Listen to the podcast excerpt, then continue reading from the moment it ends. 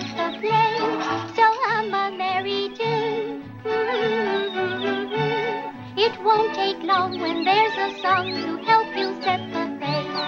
And as you sweep the room, imagine that the blue is someone that you love and soon you'll find it. سلام میکنم به همه شما انیمیشن کاران، دانان، ناقدین، ناظرین، مدرسین، منتقدین، علاقه‌مندان و دانشجویان گرامی. امیدوارم که حالتون خوب باشه و طبق معمول و طبق روال عادی همیشگی در مسیر انیمیشن پرواز بکنید و دلسرد نشید و همینطوری تا آخر کار برید جلو و بهتر کنید.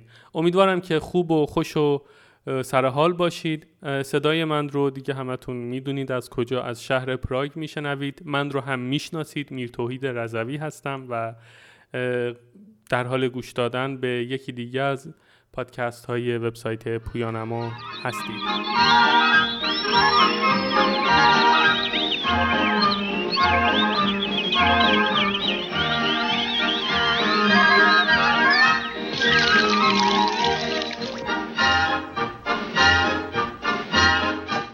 توی این قسمت ما قرار هست که به بخش بعدی بپردازیم در مبحث همین استوری که سکانس ها هستند.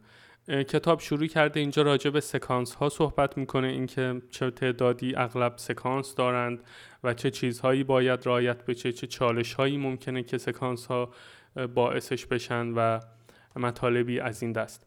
راستش امروز اینجا تعطیل رسمی روز استقلال چکسلواکیه، به همین خاطر من نشستم خونه طبق معمول، چون که حالا از خونه هم داریم کار میکنیم به خاطر همین کرونا و این ماجراها. بذار تاریخ رو بخونم، یادم رفت. امروز هست چهارشنبه هفتم آبان نود و نه و بیست و هشتم اکتبر بیست بیست، بیست و هشتم اکتبر بیست بیست و من دارم اینها رو رکورد میکنم و شما کی اینها رو میشنوید نمیدانم. ممکنه که به محض آپلود بشنوید، ممکنه یک هفته بعد بشنوید، ممکنه ده سال بعد بشنوید، ممکنه بیست سال بعد بشنوید، ممکنه بعد از مردن من بشنوید. به هر حال یک روزی اینها رو خواهید شنید، من نمیدونم، ولی دمتون گرم که گوش میکنید و این مطالب براتون مهمه و من خوشحالم که به واسطه این پادکست ها یه مقداری انتظارات رو بالاتر میبرم، چون که باعث میشه که ماها به این فکر بکنیم که یه داستان خوب چه عناصری داره.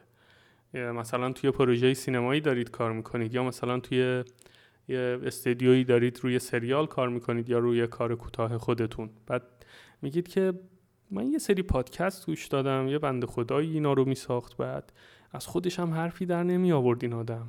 حرفای فرانک توماس و اولی جانسون و نه مرد پیر دیزنی رو داره میگه این آدم.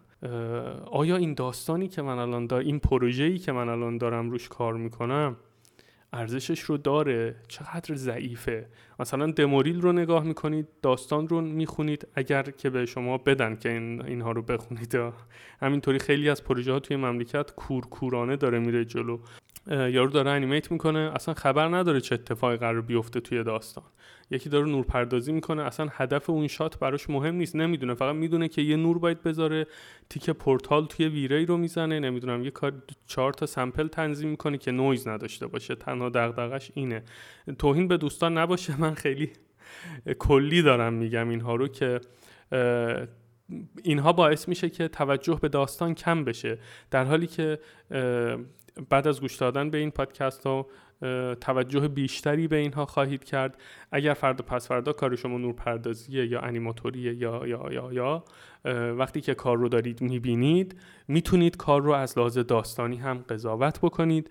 ممکنه پیشنهاداتی به تهیه کننده کارگردان اگر مایل به شنیدن باشند، این دیگه یه چیزیه که هممون میدونیم. اگر مایل به شنیدن نباشند که به قول یکی از رفقامون پول منو بدن، هر کاری دوست دارم بکنن. ولی اگر مایل به شنیدن باشند که دیگه ایده ها مطرح میشه و پروژه از پرتگاه نجات پیدا میکنه، در حد ممکن البته. آره، من خوشحالم که این اتفاق ها به واسطه این پادکست خواهد افتاد و مطمئنم که از خیلی وقت پیش یه سری اتفاقها شروع شده به افتادن و ذهنیت‌ها کمی تغییر پیدا کرده.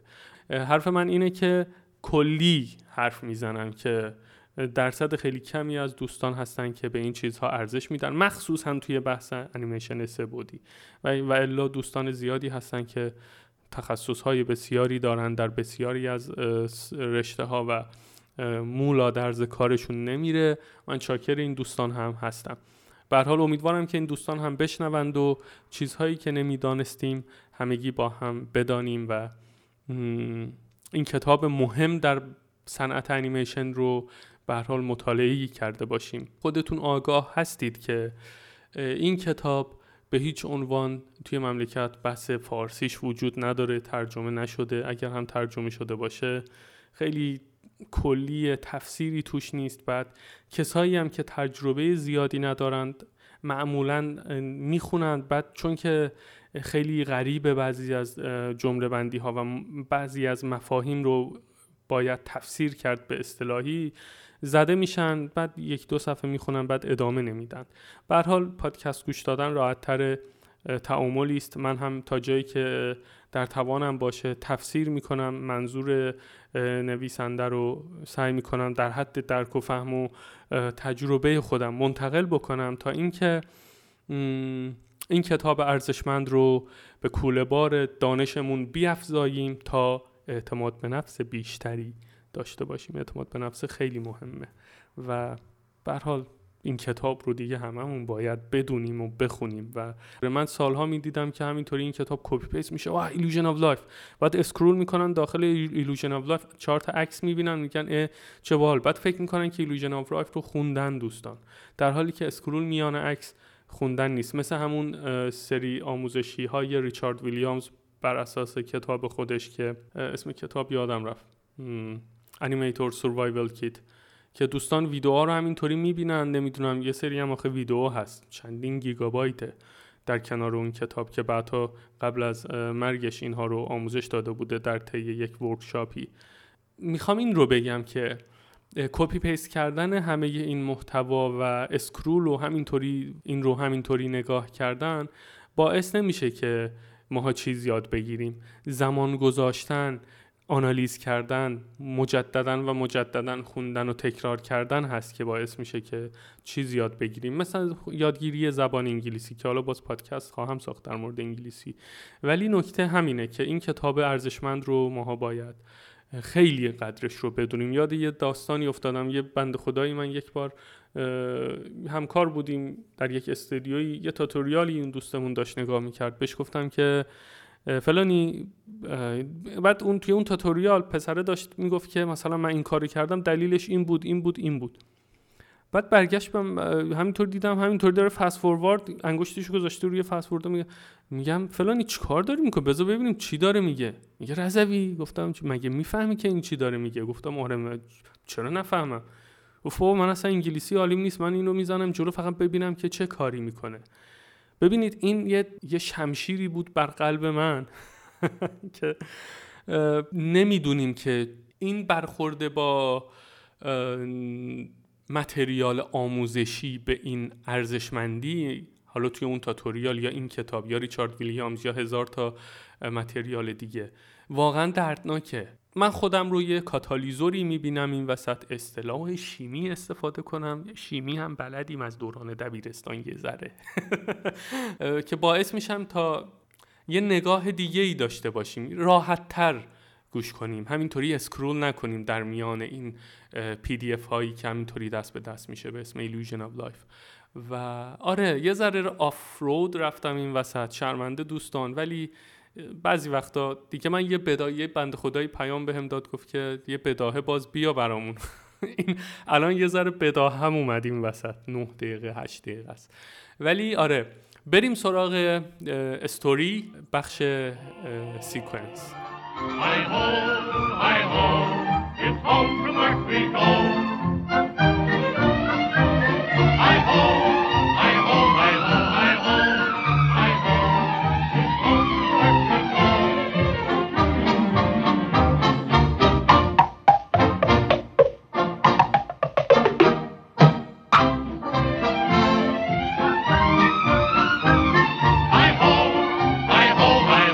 hope, I hope, it's home.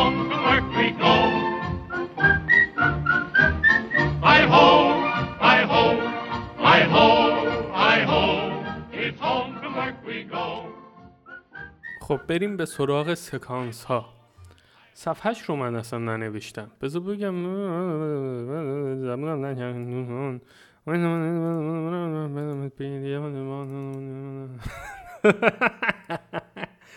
آها اینترنت هم قطع هست. چرا اینترنت هم قطعه؟ به خاطر اینکه اینو دیسکانکت کرده بودم، کانکتش کردم. یه کارت وای فای من اون روز خریدم، اون روز که نه، موقعی که این کامپیوتر رو داشتم می‌خریدم با مونیتور بنکیو خفن. خیلی کارمو راه انداختین. آره من اون روز به یکی از بچه‌ها میگفتم دارم دنبال پی دی اف میگه آها کجا بود؟ آها به جای اینکه اینو توی مای کامپیوتر پیست کنم دارم زور میزنم توی گوگل کروم. آدرس رو پیست میکنم تو گوگل کروم، بعد گوگل سعی میکنه اینو برای من نتیجه توی وب پیدا بکنه. نمیدونم یادم رفت چی میخواستم بگم. آها آره میداشتم میگفتم که مونیتوری که خریدم در ایران برای من آرزو بود دوستان، ولی اینجا در عرض چند ماه خریدمش. یه لحظه م... صفحه سیصد و شصت و نه سیکونسز. از اینجا به بعد رو ما داریم مرور میکنیم. کتاب شروع میکنه این بخش رو با این جملات و میگه به نظر میرسد که فیلمهای ما در نهایت همیشه تقریبا با چهارده سکانس به سرانجام میرسند. مهم نیست که هر کدام چطور و به چه شکلی شروع شود، خواه یک ماجراجویی جاه طلبانه یا یک داستانی پیچیده. وقتی که همه داستان رو بس دادیم و متعادل و سهل کردیم، با کمی بیشتر از ده تا دوازده سکانس اون رو به پایان میبریم. در کمترین حالت دو سکانس بعد از شروع تولید دور انداخته میشه و چیز دیگه‌ای در طول سکانس رشد میکنه و بعدها در سکانس گنجانده میشه. هیچ وقت بالاتر از پانزده و کمتر از ده سکانس تا به حال نداشته ایم.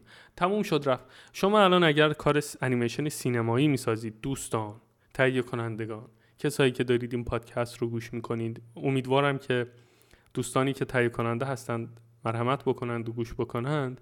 اگر دیدن که انیمیشن دارن میسازن رفته بالای بیست سکانس، سی سکانس و فلان و اصلا نمیدونن چجوری باید سکانس بندی بکنن کارشون رو، مطمئن باشند که یک جای کارشون میلنگه، به خاطر اینکه دیزنی به اون عظمت بیشتر از پانزده سکانس نداشته، کمتر از ده سکانس هم نداشته.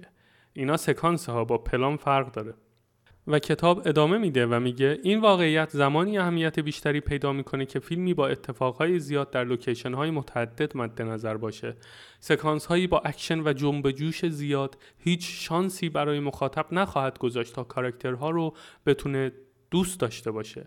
بر اساس تجارب ما، تجارب دوستان در دیزنی، فیلم انیمیشنی که تلاش بکنه تا جنب و جوش و هیجان و تنش‌های دراماتیک به صورت مداوم داشته باشه به نظر مخاطب خام و ناپخته میرسه و هیچگاه نمیتونه توجه و تمرکز مخاطب رو حفظ بکنه.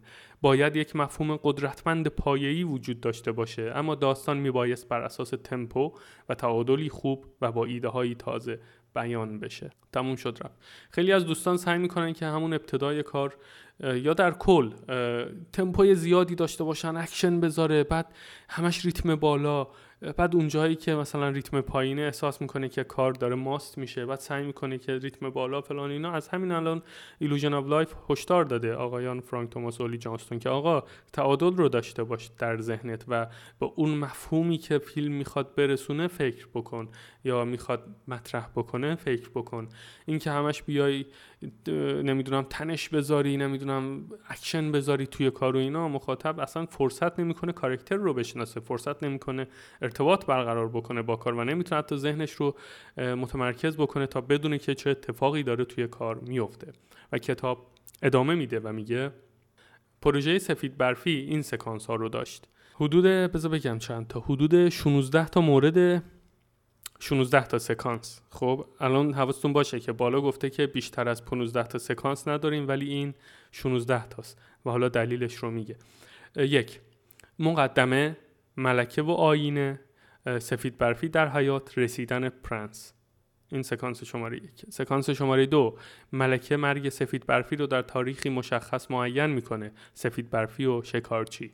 این سکانس دو بود. سکانس سوممون نگرانی در جنگل. سفید برفی با حیوانات ملاقات میکنه، اونها رو به کلبه اونها اون رو به کلبه کوتوله ها میبرند و کمک میکنند تا کلبه رو تمیز بکنه. سکانس شماره چهار، کوتوله ها در معدن هستند، به سمت خونه رژه میروند و متوجه چیزی در خانه میشن. سکانس شماره پنج، سفید برفی رو کشف میکنند و موافقت میکنند تا در خانه بمونه. سکانس شماره شش، کوتوله ها آماده خوردن شام میشن. سکانس شماره هفت، ملکه به جادوگر تبدیل میشه. هشت، کوتوله ها سفید برفی رو سرگرم میکنند، او براشون میخونه، کوتوله ها اتاق خوابشون رو بهش میدن. سکانس شماره نه، جادوگر سیب سمی رو آماده میکنه، راهی کلبه میشه. سکانس شماره ده، کوتوله ها بعد از هشدارهای لازم به سفید برفی راهی معدن و سر کار میشن. سکانس یازده و دوازده حذف شده، اینو نوشته، به همین خاطر تعدادش زیاد، به خاطر اینکه دو تا سکانس در کل حذف شده. سکانس شماره سیزده، سفید برفی داره کیک درست میکنه، جادوگر میرسه و وارد خونه میشه. سکانس شماره چهارده، حیوانات به کوتوله ها خبر میدن، اونها خیلی دیر به خونه میرسن، سفید برفی مسموم شده، جادوگر از بالای صخره سقوط میکنه. سکانس شماره پانزده، کوتوله ها کنار پیکر سفید برفی گریان هستند.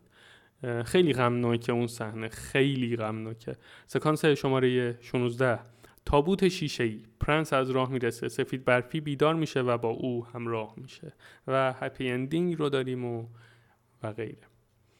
و یه توی این سکانس ها یه لیست دیگه از انیمیشن نجات دهندگان رو نوشته بود که سیزده تا سکانس بود و اونجا هم دو تا نوشته، سکانس نه و ده دراپ شده، کلا بیخیال اون دو تا سکانس هم شدند و من دیگه اون رو ترجمه نکردم. دو تا مثال زده، مینیموم و ماکسیموم سکانس هایی که داشتن توی این پروژه ها رو میخواست عنوان بکنه که ماها الان میدونیم. من دیگه وقت رو اونجا صرف نکردم. ادامه میدیم از بقیه پاراگراف و کتاب میگه هدف ما باید حفظ رضایت مخاطب باشه، اما همچنین در مورد داستان باید هیجان زده، نگران و مخصوصا در شگفتی باشه که چه اتفاقی قرار در ادامه داستان بیفته. این اتفاق تنها زمانی میسر خواهد شد که مخاطب با کاراکترها و کارهایی که انجام میدهند ارتباط برقرار کرده باشه. علاوه بر ارائه هیجان انگیز داستان به صورت بصری، باید بار نمایشی نهفته در هر وضعیت به خوبی بست و توسعه داده بشه. وضعیتی که صرفاً با دقت و حساسیت تدبیر شده نمیتونه دوام زیادی بیاره. به صورت مشابه، وضعیتی که معمولی و قابل پیش بینی هست هم در نظر مخاطبتان سریعاً رنگ خواهد باخت. این پاراگراف رو من خیلی دوست دارم. یکیش اینه که میگه آقا رضایت مخاطب رو باید جلب کنی، هدفت باید این باشه، هدفت نباید پول باشه، هدفت نباید نمیدونم گوشمالی دادن نمیدونم کارگردان باشه یا گوشمالی دادن تهیه کننده یا ثابت کردن این که من خیلی میدونم تو نمیدونی یا این که مثلا به قول خود من به زانو در آوردن پیکسار و اینها. اینا هدف نیست. من اینجا دارم خودم رو هم نقض میکنم به خاطر اینکه هم راستا با حرفی که کتاب Illusion of Life میزنه نیست. هدف باید حفظ رضایت مخاطب باشه. اگر مخاطب از کار رضایتمند باشه، ببینه، لذت ببره، این تضمین میکنه بیزینس رو و موفقیت اون استودیو رو و میشه پیکسار. اگر نه مخاطب تضمین حفظ رضایت نداشته باشی در اولویت برنامه‌هات، همینطوری یه پولی بیاد، یه خونه‌ای بخری، یه ماشینی، یه, یه چیزی بیا، یه چیزی بالا بکشی و یه چیزی بذاری تو جیب تو، اینا اینا هدف رضایت مخاطب نیست و مطمئن باش که راه به جایی نخواهد بود.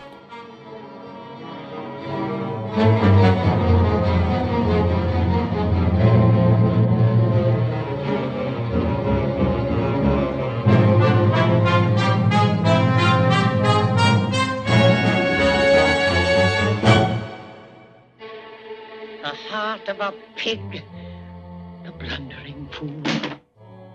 I'll go myself to the dwarf's cottage in a disguise so complete no one will ever suspect. Now, a formula to transform my beauty into ugliness, change my queenly raiment to a peddler's cloak. Mummy dust. To make me old.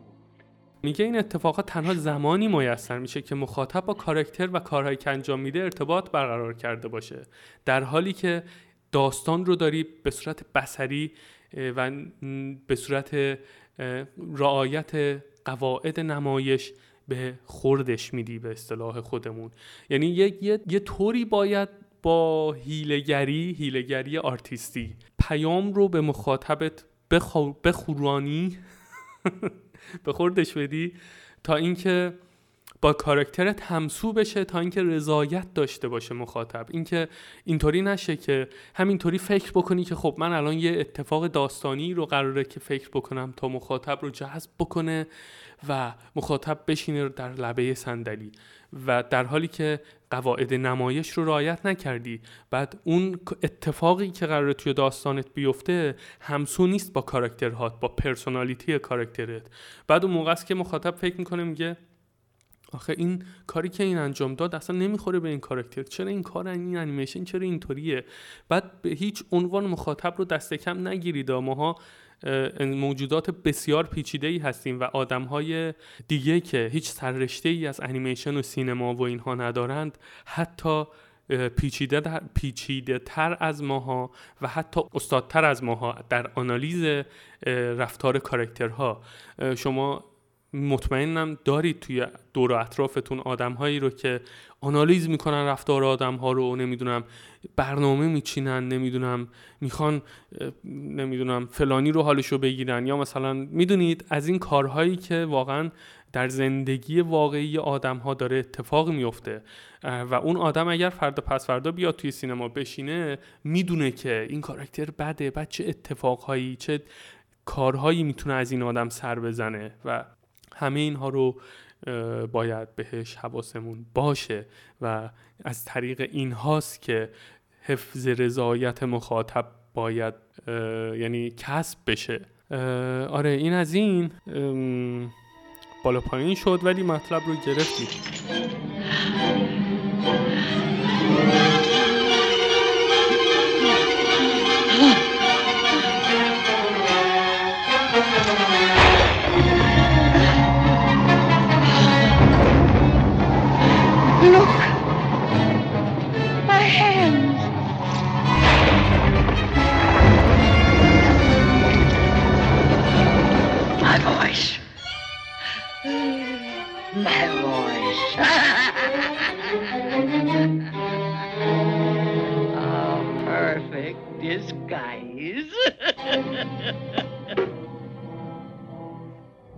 And now, a special sort of death for one so fair. و کتاب ادامه میده و میگه حیاتیست تا مخاطبینتان را با خودتان همراه بکنید و اونها را از میان وضعیت‌های داستانی با دقت زیاد هدایت بکنید. اما به همین میزان این نکته هم مهمه که مخاطب نباید از شما در پیشبینی داستان جلوتر بیفته. اونها اگر بتونن داستان رو پیشبینی بکنن، یا بدتر از این اگر به نظر برسد داستان بدون در نظر داشتن کاراکترهایتان و چیزهایی که بهشان انگیزه میدهد در حال روایت شدن هست، خیلی سریع علاقهشان را به حتی به بهترین کاراکتر شما از دست خواهند داد. در این حد مخاطب مهمه دوستان، در این حد حیاتیه که مخاطب رو با خودت باید طوری همراه بکنی که نتونه پیشبینی بکنه داستان رو. مخاطب به قول معروف روی دست شما رو نخونه، بگی اها الان این اتفاق میفته، الان اینه، دیدی گفتم، تموم شد رفت. آقا همون لحظه ای که مخاطب پیشبینی کرد جلوتر از شما چه اتفاقی قرار بیفته، اونجاست که پروژه به مرگ رسیده و دیگه نمیتونید حتی با شوک الکتریکی کار رو زنده بکنید. بدتر از این گفته گفته اگر کاراکترتون خیلی متضاد رفتار بکنه با آنچه که در درون کاراکتر هست و رفتارش یه طوری باشه که بر اساس انگیزه هایی که داره رفتار نمی کنه، مخاطب علاقش رو از دست میده و اینجاست که دیگه باهات همراه نمیشه و اونجاست که پروژه به شکست میخوره. کتاب ادامه میده و میگه اکثرا این نکات را نمیشود در ابتدای کار متوجه شد تا زمانی که انرژی و کارت در خور توجهی روی ساخت ریل صرف شده و بازبینی بشه. در این مرحله برای اصلاح، حذف یا تقویت داستان اصلا دیر نیست، اما بسیار حائز اهمیته که نقاط ضعف در این مرحله شناسایی و مرتفع گردد. تموم شد رفت. و این هشدارهای لازم رو به شما میده و میگه که خب قرار نیست همه اینها رو توی استوری بورد یا توی مرحله داستان نویسی و ایده پردازی بهش برسید و بگید خب الان که من این استوری بورد رو زدم، الان که داستان رو این رو نوشتم، حتما مخاطب با هم همراه خواهد شد. میگه نه، اون انرژی انرژی باید بذاری، یه انرژی زمانی باید بذاری تا ریل ساخته بشه، استوری ریل، حالا بحث مدرن ترش رو اگر بخوایم مطرح بکنیم، و توی اون استوری ریل حالا همه چیز رافه، یه موسیقی داری، یه دیالوگی زدی، نمیدونم فریم های قاب بندی های اساسی رو داری از نقاط کلیدی داستان. اونجا که پلی زدی و دارید ریل رو روی پرده سینما یا توی اون اسکرینی که دارید میبینید، اگر اونجا احساس میکنید که مخاطب همراه نمیشه، نقاط ضعفی وجود داره، اونجا بهترین فرصت شناسایی این نقاط ضعف، اصلاحش، حذفش یا تقویت داستان به شمار میره و بسیار هم حائز اهمیته. همونطوری که کتاب گفت که توی این مرحله‌ای که دارید ریل رو آنالیز میکنید این نقاط ضعف شناسایی بشه و شما میتونید درک بکنید که چقدر مهمه، چون که این ریل داره به شما میگه، داره داد میزنه، میگه ببین منی که الان اینجا دارم پلی میشم در مقایسه با اون چیزی که باید توی ذهنتون هستم، پرفورمنس هم پایینه و اینها. اگر من رو به صورت انیمیشن بسازید این باعث میشه که پروژه به شکست بخوره، بیایید من رو اصلاح بکنید. این رو از زبان اون استوری ریل دارم به شما میگم. و اگر بدونید که کار ضعف داره توی این مرحله و رفعش نکنید، به نظر من خیانت به خودتون. و کتاب ادامه میده و میگه نقدی که برای پروژه روباه و سگ شکاری که در اواسط پروژه و بعد از و پس از نمایش ریل باش مواجه شدیم، مشکلاتی که باش مواجه شده بودیم رو برامون رسم کرد. منم سرچ کردم The Fox and the Hound، اسم اصلی فیلمه، که هوند نژاد به خصوصی از سگ شکارچیه، که یعنی ببخشید سگ شکاریه که به جهت دنبال کردن و ردیابی شکار از این سگ ها استفاده میشه. I feel strange. Her breath will still. Her blood can chill.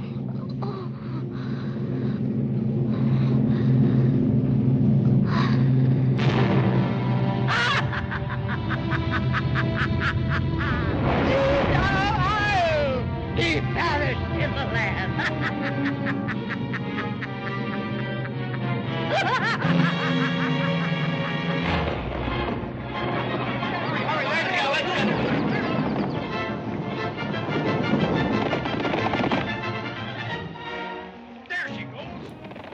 و کتاب ادامه میده و میگه نقدی که برای پروژه روباه و سگ شکاری که در اواسط پروژه و پس از اتمام نمایش ریل باش مواجه شدیم، مش...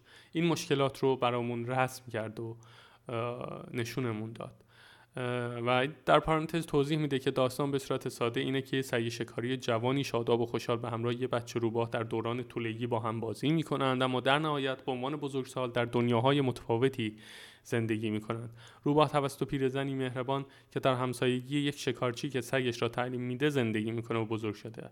در این میان هم یک جغد مادر وجود داره که همیشه سعی میکنه تا به روباه کوچولو کمک کنه و قوانین حیات وحش رو بهش گوش زد بکنه. و کتاب اینجا ادامه میده و میگه تداوم داستانی و نماها خوب بود، ولی عکس‌العملی که دریافت کردیم بعد از نمایش ریل این بود. بزرگترین ضعف اینه که هیچ راهی برای مخاطب وجود نداره تا با کاراکترها ارتباط برقرار بکنه. ما نمیدونیم که جغد واقعا نسبت به روباه چه حسی داره یا چه کاری سعی داره که انجام بده و چرا. آیا او هم مثل پیرزنه است؟ همچنین به اندازه کافی احساسات پیرزن رو نمیتونیم ببینیم تا قادر باشیم طول سکانس رو توجیه بکنیم. جایی که روباه رو توی جنگل گم میکنه ریتم سکانس کنده، چون ماها به عنوان مخاطب آنطوری که باید درگیر نشدیم. تولید نماهای بیشتری مانند این برای توضیح این اتفاقها پروژه رو بیشتر و بیشتر کند خواهد کرد. و کتاب ادامه میده و میگه در نمایشی اولیه از زیبای خفته عکس‌العملی مشابه رو دریافت کردیم که اشاره به ضعفی مشابه در کار داشت. و ادامه میده و میگه تقابلی واقعی میان خوب و بد در داستان وجود نداره، همه چیز در مورد همین تقابله، ولی داستان همه این نمادها را استفاده کرد و به صورت شفاهی در مورد تقلای دیرینه صحبت کرد، اما چون چیزی جان نگرفت هیچ کشمکشی به صورت واقعی هم به وجود نیامد. مخاطب هیچگاه درگیر نشد. شخصیت‌ها در مورد داستانی که درش حضور دارند صرفاً صحبت کردند و حرف زدند، اما اون شرایط داستان رو زندگی نکردند. مخاطب هم هرگز احساسش نکرد، اصلاً واقعی و ملموس نبود. و و در ادامه آقایان فرانک توماس و اولی جانستون نوشتند که هر فیلم در این مرحله از تولید نقدهایی مشابه دریافت میکنه که باعث به وجود اومدن سخت‌ترین چالش در تمامی پروسه تولید میشه. در این مرحله چه کاری باید انجام داد؟ علیرغم چیزهایی که در فیلمنامه نوشته شده تا اینکه فیلم زنده به نظر بیاد و در کل زنده بشه، چه چیزی باعث میشه تا وضعیت‌ها بیشتر قابل باور بشن؟ و مهمتر از همه، چطور میتونیم داستان رو آنچنان ساخته و پرداخته بکنیم تا به نظر برسد از اعمال کاراکترها سرچشمه گرفته؟ در پاراگراف بعدی میخونیم در اغلب اوقات چند تغییر کوچک ساده نتایجی خارق‌العاده به همراه داره. بعد از دوباره کاری یکی از سکانس‌های فیلم روباه و سگ شکاری، یک انیماتور جوان این نظر را نوشت. منظورش اینه که خب اون ریل رو ما نمایش دادیم، اون فیدبک رو گرفتیم از همه توی سالن نمایش و بعد اون تغییرات رو اعمال کردیم، اون فیدبک ها رو اعمال کردیم، کلی حذف و اضافه کردیم و بعد از نمایش اون ریل مجدد یه انیماتور جوان این نظر رو نوشت: بسیار خوب، حالا احساس میکنی که داستان از بطن شخصیت ها اومده، مثل داستانی نیست که سعی میکنی تو کاراکترها رو درونش جای بدی. حتی مثل داستان هم ساختگی، منظورش اینه مثل داستان هم احساس نمیشه، منظورش اینه که مثل داستان ساختگی احساس نمیشه. چیزی هست که تنها وقتی اون کاراکترها رو در مقابل هم قرار میدی اتفاق میفته. خب خیلی خوبه به نظر من دوستان که بعد از اعمال اونها کار به نوعی چفت و بست شده در کنار هم کاراکترها و اون لحظات و موقعیت‌های داستانی که خودشون هم تعجب کردن، میگن آها الان حس می‌کنی که این کاراکتر وقتی در مقابل اون کاراکتر قرار گرفت این اتفاق میفته و ساختگی نیست. مخاطب دوست داره بدونه که شخصیت‌ها در مقابل هم و نسبت به هم چه موضعی می‌گیرن، چه دیالوگی دارن، چه نقشه‌هایی قراره برای همدیگه بکشند و چطور قرار رفتار بکنن و در کل داستان و این پروژه انیمیشن چطور قراره که جلو بره. و یک کار موفق اینطوریه که داستان احساس نمیشه درونش، و اینجا رو بولد نوشتم که حتی مثل داستان هم احساس نمیشه. توی متن اصلیش همینو نوشته بود که داستان یه طوریه که حس نمی‌کنی که اینو داستان نوشتید و این رو استوری بورد استوری ریل زدید و حالا دارید تماشاش می‌کنید.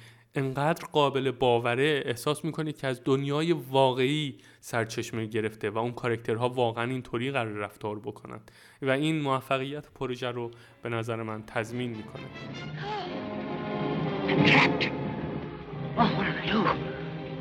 I'll make her little fools.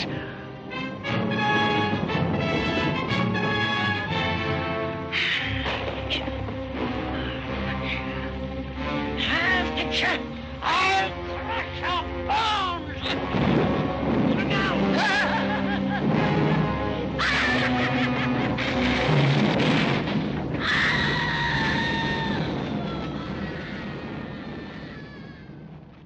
در ادامه میخونیم گاهی اوقات هم راه حل تنها اضافه کردن چند صحنه است، اضافه کردن یک نمای معرف تا موقعیت مکانی یا شرایطی که کاراکترها در آن هستند رو مشخص و منتقل بکنی، یا روشی تازه برای ارائه همان ایده های مشابه تا باعث تقویت تأثیرگذاریش بشوی. اما گاهی وقتها به جهت اینکه تداوم در صحنه‌ها باعث نگه داشتن مخاطب پای فیلم بشه، افراد تیم گاهی باید با شرایط داستانی کاملا تازه و یا یک سکانسی جدید از راه برسند.